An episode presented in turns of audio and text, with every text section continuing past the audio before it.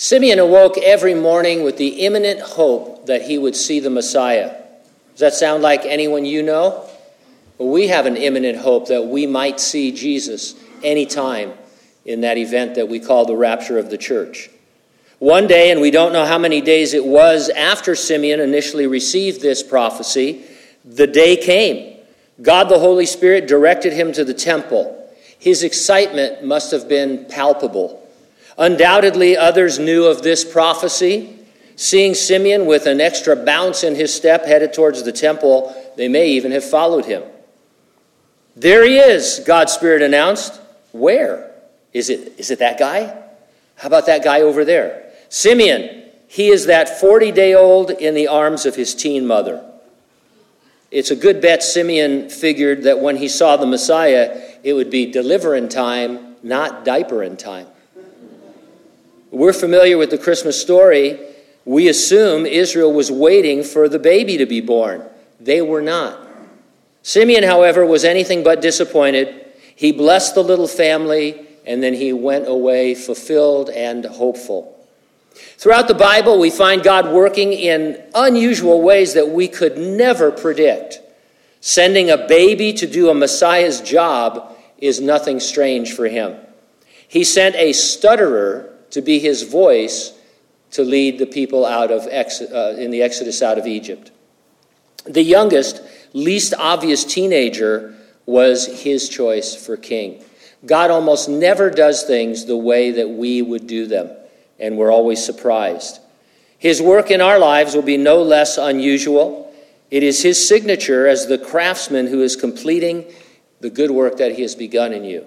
Brother Andrew put it this way I am a fool for Christ. Whose fool are you? Now, with that under our belt, let's take this wonderful passage verse by verse.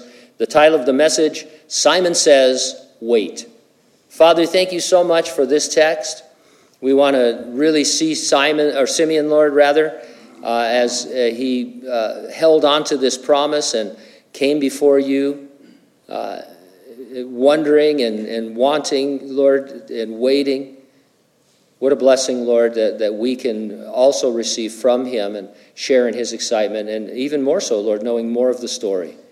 And so guide us this morning as we go through the word. We thank you in Jesus' name, and those who agreed said, Amen. By the way, someone needs to count how many times I say Simon when I mean Simeon. Okay, so so I don't want to see any elbowing saying he's doing it again. I think. Uh, how come G- G- Pastor Gino isn't grabbing him? But, uh, you know, I'm, I'm fine. I'm fine. It's just you, you know, Simeon, Simon, who knows? Simeon says, wait. Do you think of little baby Jesus as boss baby? An infant with the mind of an adult? We sing, Mary, did you know? The better question might be, Jesus, what did you know? The subject of how Jesus processed the world as an infant isn't really discussed in Scripture. The only appropriate verses I can think of are in the Gospel of Luke when uh, the baby in Elizabeth's womb, who was John the Baptist, leapt when Mary came to visit her. Uh, he and cousin Jesus were definitely not normal babies, but what was exactly going on and how much they perceived, uh, we can't know. If we're careful, I think we can make a few suggestions as to how Jesus would look back on his infancy. And so, beginning in verse 22, when the days of her purification according to the law of Moses were completed, they brought him to Jerusalem to present him to the Lord. As it is written in the law of the Lord, every male who opens the womb shall be called holy to the Lord. And to offer a sacrifice according to what is said in the law of the Lord, a pair of turtle doves or two young pigeons. The law God gave to Moses when Israel exodus out of Egypt required Jesus be circumcised and be presented as their firstborn, and it was also necessary to bring an offering for Mary's purification after childbirth. Jesus would be 40 days old when Simeon encountered him in the temple. As a newborn, Jesus kept every requirement the law uh, you know, demanded, thanks to the obedience of his parents Joseph and Mary. We're informed in the book of Hebrews that Jesus learned obedience. It means that he was fully immersed in being a human being. He was a Jew and must obey the law. he would, throughout his lifetime, perfectly obey God and the law of God, first with the needed assistance of godly parents, then on his own. It's a little bit remarkable to think about this infant fulfilling prophecy uh, in, a, in a dependent way, uh, depending on Mary and Joseph. I mean, God, the whole thing, doesn't the, the whole Christian thing seem so frail, doesn't it? That it could crumble in a moment.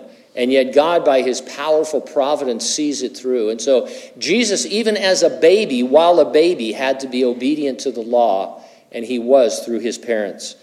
Both in the womb and now 40 days having emerged from it, the Lord had not only fulfilled prophecies of his virgin birth, but was perfect. He learned to walk in holiness before he learned to crawl as a toddler. And behold, verse 25, there was a man in Jerusalem whose name was Simeon. And this man was just and devout, waiting for the consolation of Israel, and the Holy Spirit was upon him. In the Gospel of John, we're told that Jesus came to his own, meeting the Jewish people, the nation of Israel. He came as their consolation, which is another word for the Messiah, another description of the Messiah. His own, however, received him not. That's an understated way of reporting that they hated him and they had him crucified. Toward the end of his earthly ministry, Jesus lamented over the Jews in Jerusalem. He said, O Jerusalem, Jerusalem, the one who kills the prophets and stones those who are sent, how often I wanted to gather your children together as a hen gathers her chicks under her wings, but you were not willing. Every Jew could have been a Simeon, looking forward to the coming of their Messiah and trusting in what the Lord was doing. Jesus is the Savior of all men, especially those who believe. He draws all men to himself by the agency of the cross. God is not willing that any perish, but that all come to eternal life. And whoever believes in him, whoever, whosoever, will not perish, but have that everlasting life. The leadership at the time hardened their hearts and resisted the grace of God. God's grace is resistible. The first Christian martyr, Stephen, substantiated that when he accused these same Jews, saying, You always resist the Holy Spirit. And so, uh, not everyone is saved, but everyone can be saved. God's grace is not some irresistible force that only saves certain individuals, it is resistible. Uh, and we see people resist it and harden their hearts throughout the Bible. There was Simeon and others like him, believers. This would greatly encourage Jesus in his mission later on, just as it would any of us with a mission to find faithful followers who are obeying the Lord. Simeon was just and devout. The two words summarize his walk on the earth. Towards men, he was motivated to do what was just, your Bible might say righteous. He, he acted rightly among people. He was fair, honest, you could do business with him with, and trust him. Uh, you know, he, he was a man of integrity, is what that means. And towards God, he was devoted above all persons or things. Uh, God really was number one in his life. It's always a good idea to reflect upon your love for God. It can easily wane as we wait for him. Not always out of disobedience. I mean, you figure, okay, if I sin, then obviously, uh, you know, my love is, is drawing back from the Lord. But a lot of times it's, it's not disobedience, it's overactivity, it's zealousness, it's, uh, it's working. That uh, our dust of, uh, you know, the zeal of our dust is serving Him, and yet we leave Him in, in, the, ba- in the past. Man, that was a bad sequence for me there.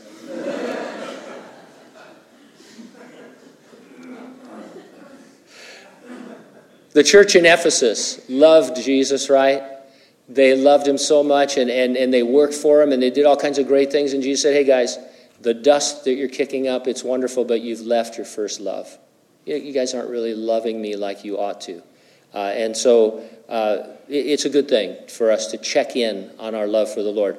Uh, you know, a lot of times, well, I'm not doing much for the Lord. I might not love him as much as I could. Or you might say, hey, I'm doing all of this, but is it for the Lord? Or is it for some other reason? As for your neighbor, Jesus told a parable, told the parable of the Good Samaritan, so that we would not ask, Who is my neighbor, but whose neighbor am I? Uh, I love the Lord turning that around. Uh, the, the Jews were trying to limit who was their neighbor. And so you know, Jesus said, hey, love your neighbor as yourself. Well, I've got three neighbors, so I can handle that. Jesus said, now you're kind of missing out. Check out this story about a Samaritan who helped a Jew who had been beaten on the road. They weren't expecting that. They certainly wouldn't help a Samaritan who'd been beaten. In fact, they Jews went by him and didn't help a Jew. And so the Lord was saying, hey, everyone is your neighbor. Whoever you can show my love to is your neighbor. And uh, Simeon was that kind of guy. He loved the Lord and he loved uh, people. Consolation, uh, I don't like that word. I immediately think of a consolation prize for losers, right? Uh, we're the consolation of Israel. Uh, yeah, what a loser. Or we describe someone as inconsolable. Uh, you know, maybe you talk to somebody and, and you say, hey, how was your talk with so and so? They were very consolable. Have you ever said that? I hope not. It's, it sounds weird. But you might say they were absolutely inconsolable. And so we have a struggle with that word, but Simeon was using it hopefully. The nation would be consoled when the deliverer came. He would deliver them from the oppression of other nations more importantly, he would deliver Jews and Gentiles from the oppression of the malevolent ruler of this world, of sin and of death. And so, verse 26 it had been revealed to him by the Holy Spirit that he would not see death before he had seen the Lord's Christ. We think of Simeon, I think, as an old man, but there's nothing in the text that gives his age. We have no idea how old he was or how long he had been waiting he lived, though, in that state of imminence we talked about earlier. The Messiah might appear any moment. Imminence is a big thing to us because Jesus could return any moment to resurrect the dead in Christ and nearly simultaneously rapture living believers. Now, let me give you a little aside this morning. The, uh, we, we believe here in the pre tribulation rapture of the church. We believe that Jesus is coming imminently to rapture uh, the church, resurrect uh, you know the dead in Christ, rapture living believers uh, before any part of the great tribulation. That is a valid belief in eschatology, which is the study of prophecy. There are other beliefs. Uh, other people believe different things. What you believe about the end times isn't a deal breaker in terms of you know uh, walking with the Lord. Yet, the, uh, what I've noticed lately is the pre tribulation rapture position is coming under fire. A lot of people criticizing it. Uh, and uh, the two major criticisms are these one is that it's never taught by the early church fathers. For about a thousand years, there's no reference to it in the early church fathers, you know, when you're reading those guys. Uh, first of all, that's not true. There are references. We um, scholars I, I, could pick out like Michael Svigel and Tommy Ice and all. They've they've read the early church fathers and they find sections that talk about the imminent return of Jesus. And when you bring these up to some people, they say no, it doesn't say that. And so it's uh, it's one of these. It's true because I say so. And so it's not true. So if, if somebody comes up to you and says there's no talk of the rapture, you know, until the 1800s when some crazy guy named Darby got this idea you know, it kind of deflates you, and you think, wow, this is serious. It's not. There, there is mention of it. Uh, but uh, the further thing is this let's say it's not mentioned in the Bible, or not in the Bible, rather. Let's say it's not mentioned by the early church, right? You know what hardly is mentioned by the early church until the 1500s? The doctrine of the justification by faith. The, the foundational doctrine of the Reformation, justification by faith, isn't really developed by the early church fathers until the time of Luther. And th- so I guess we could say that that's a false doctrine as well. Well, it's not, it's foundational. And so you understand, uh, there is no problem with being, believing in the pre tribulation rapture. It's biblical, first of all. You know, we can teach it from the Bible, that's the most important thing. But it's also historical, uh, and, and there's really no argument that would completely wipe it out. All right, so just maybe you're thinking, Gene, why do I need to know this? Maybe you don't, uh, but one of these days, some friend of yours, or you're going to be online and people are going to start to hammer this, and you just need to know that um, they're wrong. be gentle with them. We can snicker all we want on the way up. Uh,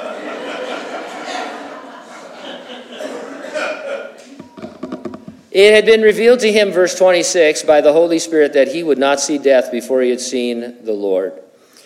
It seems that it was widely known that the Holy Spirit had revealed him this marvelous promise.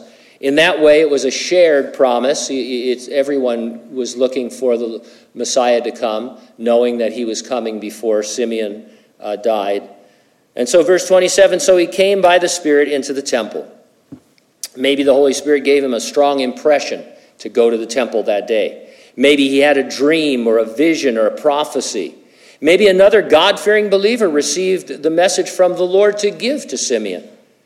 Or perhaps a bunch of seemingly random coincidences suddenly seemed to him to be God's providential direction.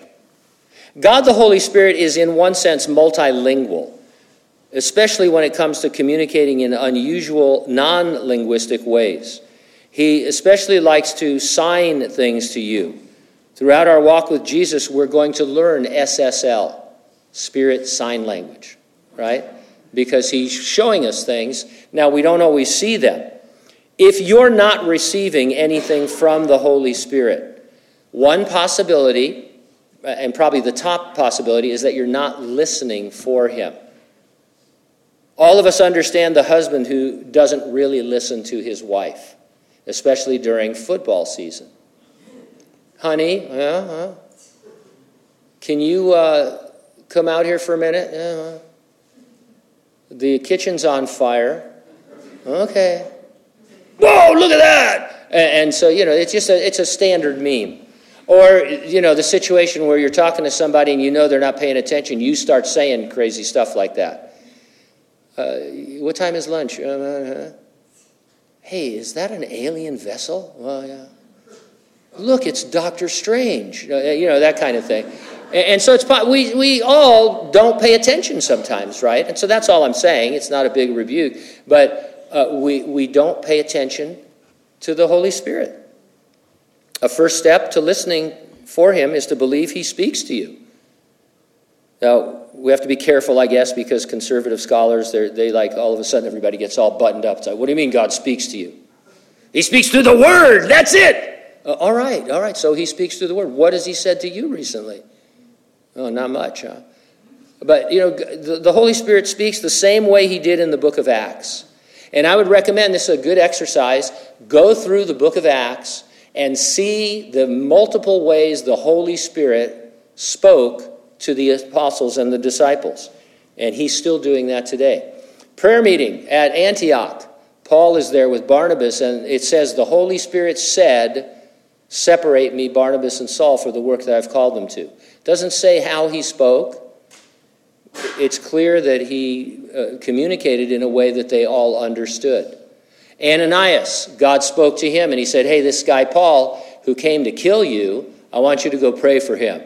And Ananias argued a little bit, wanted clarification, but he obeyed the Lord. Peter received a waking vision that it was okay to eat non kosher food.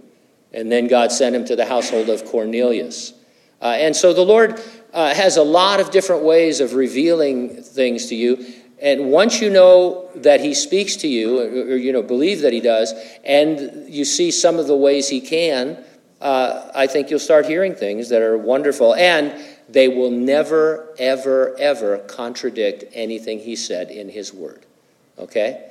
So you've got his word as a guide. We're not talking about becoming crazy, you know, message receiving individuals who, you know, say that, you know, God made me do this. Uh, but the Lord speaks to us and he directs us, and we need to catch that again. Satan is the ruler of this earth. From the Garden of Eden forward, he has been trying to stop the coming of the Messiah. With all of his many resources, both natural and supernatural, how easy would it be to simply kill the promised Christ as an infant, right? And, and thinking about God, you're involved in a cosmic warfare with a supernatural being, very powerful, He's got a third of the angels with him. He's got principalities and powers and the rulers of darkness. He's over the nations of the earth. I know what we'll do. We'll send a baby. That's what's going to turn the tide. And of course, the devil did try to kill Jesus uh, on different occasions. Most notably, He incited brutal King Herod to put to death all the male children who were in Bethlehem and in all its districts from two years old and under, according to the time which he had determined from the visit of the wise men. Now, uh, real quick, I'll take a, a minute to say this. Secular scholars try to discredit the slaughter of the infants by saying there's no historical record of it. One may yet be found. We agree. There, there seems to be no historical record, not in Josephus, not anywhere else. One may be found, it may not. But without minimizing this event at all, mathematicians have calculated the likely number of male children in Bethlehem and its districts who would have met Herod's criteria using population uh, demographics of that time. Just in your mind, you don't have to shout it out, but how many, how many infants do you think would have been slaughtered meeting the criteria of Bethlehem and its districts under two years old? The answer is maybe 12. Now, is that significant? Absolutely. It was a slaughter of infants. But 12. Not exactly newsworthy when you're dealing with a despot who got up in the morning trying to figure out which of his family members he should kill that day. I mean, Herod was a wicked, cruel man, and 12 babies being slaughtered by him wouldn't even be on the radar. Uh, and so, uh, absolutely, this happened, and, um, you know, we, it was terrible, uh, but at the same time, we don't need to have a record of it outside of God's Word. Verse 27 So he came by the Spirit into the temple, and when the parents brought in the child Jesus to do for him according to the custom of the law. Now, I can't speak for Simeon, but I know what I've thought. When I saw the deliverer, I'd be expecting deliverance. An infant deliverer meant at least decades more of waiting to be free from Rome. Think Moses. Moses was the deliverer of Israel, right? For 400 years, the children of Israel cried out to God, and then he said, Okay, I've heard you. I'm sending the deliverer. In about 80 years, he'll be ready. That's, that's you know, Lord, I wish you wouldn't do things so, so weirdly sometimes. But he did, and, and you read the stories and you see how necessary that it was. Now, this is the third time our attention is drawn to God, the Holy Spirit. It, we saw in verse 25 the Holy Spirit was upon him. In verse 26, the Holy Spirit revealed things to him. And in verse 27, the Holy Spirit came. God's Spirit, notice, did not indwell Simeon. The indwelling of God's Holy Spirit is a gift promised to believers in the church age. Jesus promised that those who believed in him would receive the Spirit of God permanently. This includes all believers. So if you're a believer, the Holy Spirit indwells you. He is a person he indwells you fully or not at all. You can't just have a part of the Spirit, right? If He is a person, He indwells you fully. And that means you don't need to seek Him per se because He lives in you. Now, I'm not saying that we don't uh, pant after the watering brook as the hart, you know, and the deer, or that we don't, you know, pursue God. That's not the issue here. The idea is that the Holy Spirit is not a power we just tap into and that we kind of get discharged from and need to rev up again. Uh, know, he is a person that is always in us, always as powerful from moment to moment. I always like the comic book Green Lanterns, right? I don't know if you remember the Green Lanterns. They're an intergalactic peacekeeping force who they receive superpowers from wearing a Green Lantern ring. I, I think I had a Green Lantern ring when I was a kid uh, from the comic books, and you know, you'd send away for it. The world has changed. You, you probably get, get them, probably if I just talking about it right now to my iPad, Amazon's bringing me one right now, you know. Back in the day, you had to read the back of the comic book, and after you got from the x ray glasses and the sea monkeys and uh, you know, those kinds of things, you could send away for the Green Lantern ring. And you know, your parents would put like a dollar and a half in an envelope, like a paper dollar, you know, and stuff, and fill out this coupon that was the size of a postage stamp. And, and about six months later, your Green Lantern ring would come. But anyway, a Green Lantern charges his ring using energy from a Tesla battery that resembles an old fashioned lantern made of dark green metal. It has to be recharged every 24 hours. Then there's Hourman. Seriously, anybody remember Hourman from the Justice Society? No? He was one of my favorites because I thought uh, it was hopeful. He was Rex Tyler, who created Miraclo, which granted him super strength and endurance. It was a pill, but only for one hour. Do you think of God the Holy Spirit as if He is a power source that wears off and needs replenishing? I think a lot of Christians do, or maybe all Christians in some sense do every now and then. It's like, hey, I need more of the Spirit. If you and I need more of the Spirit, He lives inside of us, so that means we just need to what? Yield more of ourselves to Him. We don't have to find Him, He's not hiding, He doesn't have to be conjured up or drawn in by our much worshiping uh, he, he lives in us. And the sooner we get a, a handle on that, the more we will be able to obey because He is the one who enables and empowers our obedience. Uh, and so, what it's a huge blessing. I mean, that's a stupid thing to say. It's so much bigger than that. To, to live in the church age in which we have the permanent indwelling of God the Holy Spirit. Verse 28 He took him up in his arms and blessed God. Simeon wasn't a priest or a Levite. Joseph and Mary were far, uh, from far away. They probably didn't know Simeon. He was a complete stranger to them. Do you think this was an awkward moment in which Simeon wanted their baby? Has this ever happened to you as a parent? Oh, what a beautiful baby! Let me hold your baby! We had that happen several times. You have to beat these people off with a stick. Old women with crooked noses and apples. Your baby. I don't want anybody holding my baby. I don't want people I know holding my baby. I don't even hold babies. I, babies freak me out. My wife held our babies, you know. I watched them from a distance grow.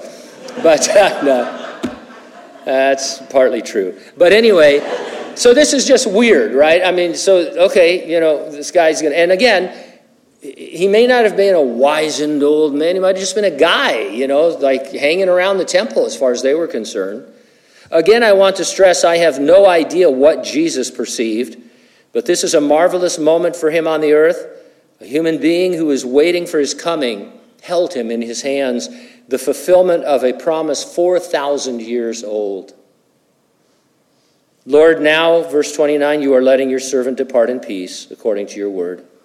There's nothing to indicate Simeon died soon thereafter. I guess it, when I don't read this in a discerning way, I figure he held the baby, handed him off, stroked out. And, and that was it, you know, because that would be dramatic. But I, he may have lived a long time. And if he did, he had to transition in ministry. For however long his ministry had been, I'm the guy who teaches imminence to this community because I'm going to see the Messiah before I die. And then that's all taken away from you, and he has to transfer, uh, transition into something else. Tuck that away. There, there are times in, in your life, in your Christian walk, whether it's ministry or otherwise, you're going to have to transition into something else. And so don't hold on to something that God is done with or closed with. In the year, you know, we've been here, what, 37 years now? We've done everything at least once. We've tried everything. And, and uh, some things are successful and some things are not so successful. And even some successful ministries end after a while. And it's hard. It's hard for me, it's hard for the people involved to transition into something else and to follow the Lord that way. And so, uh, but sometimes that's the way it is. Peace came from Simeon realizing God kept his word. In Star Trek The Wrath of Khan, Kirk asked Khan something like, How do I know you'll keep your word? And Khan says, I've given no word to keep. I love that line. Ricardo Montalban with his fake chest, he's just, you know, and just, just a great scene. God has given his word to keep in these 66 marvelous books inspired by the Holy Spirit. God keeps his word. Everything we need for living in a godly way is found between its covers or in your Bible app. I couldn't figure out whether it's, you know, zeros and ones or something clever for that, but somewhere uh, on your you know, device is a Bible app that has everything you need to live for godliness.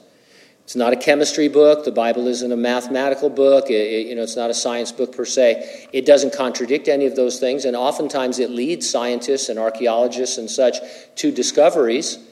Uh, but you know, we, it's really for life and godliness to live a godly life. For my eyes have seen your salvation, which you have prepared before the face of all peoples, a light to bring revelation to the Gentiles and the glory of your people Israel. It's interesting, Simeon says Jesus will bring revelation to the Gentiles, then he says the glory of Israel. Uh, it seems out of order, doesn't it? Because when Jesus came, he came to the Jew first, right? But this is the exact order of how things actually worked out. In his first coming, rejected by his own, Jesus had to put Israel on hold for a while while the gospel goes out to the Gentiles. In his second coming, all Israel will be saved. And so this is the precise timing that is noticed by Simeon, probably without knowing it. He'd bring revelation to the Gentiles and then the glory of Israel. Verse 33 Joseph and his mother marveled at these things which were spoken of him. Make note that Luke says Joseph and his mother, using the wording that would be appropriate since she, uh, since Jesus was born while she was a virgin he was not the Lord's father. And so, very careful use of words here. Parents, have you ever felt inadequate raising children? And that's a rhetorical question, by the way. Uh, it's tough. How inadequate must Joseph and Mary have felt to raise Jesus in light of so much expectation upon him? I mean, can you imagine in the afternoon, all this happens, and then they're going, you know, back home. Mary has to say, Joe, she called him Joe.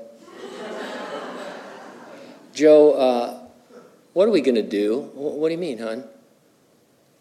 We have people coming up to us in the temple, grabbing our child and saying he's the Messiah, telling me I'm going to get my sword, the, my heart pierced by a sword. I mean, this is going to be hard.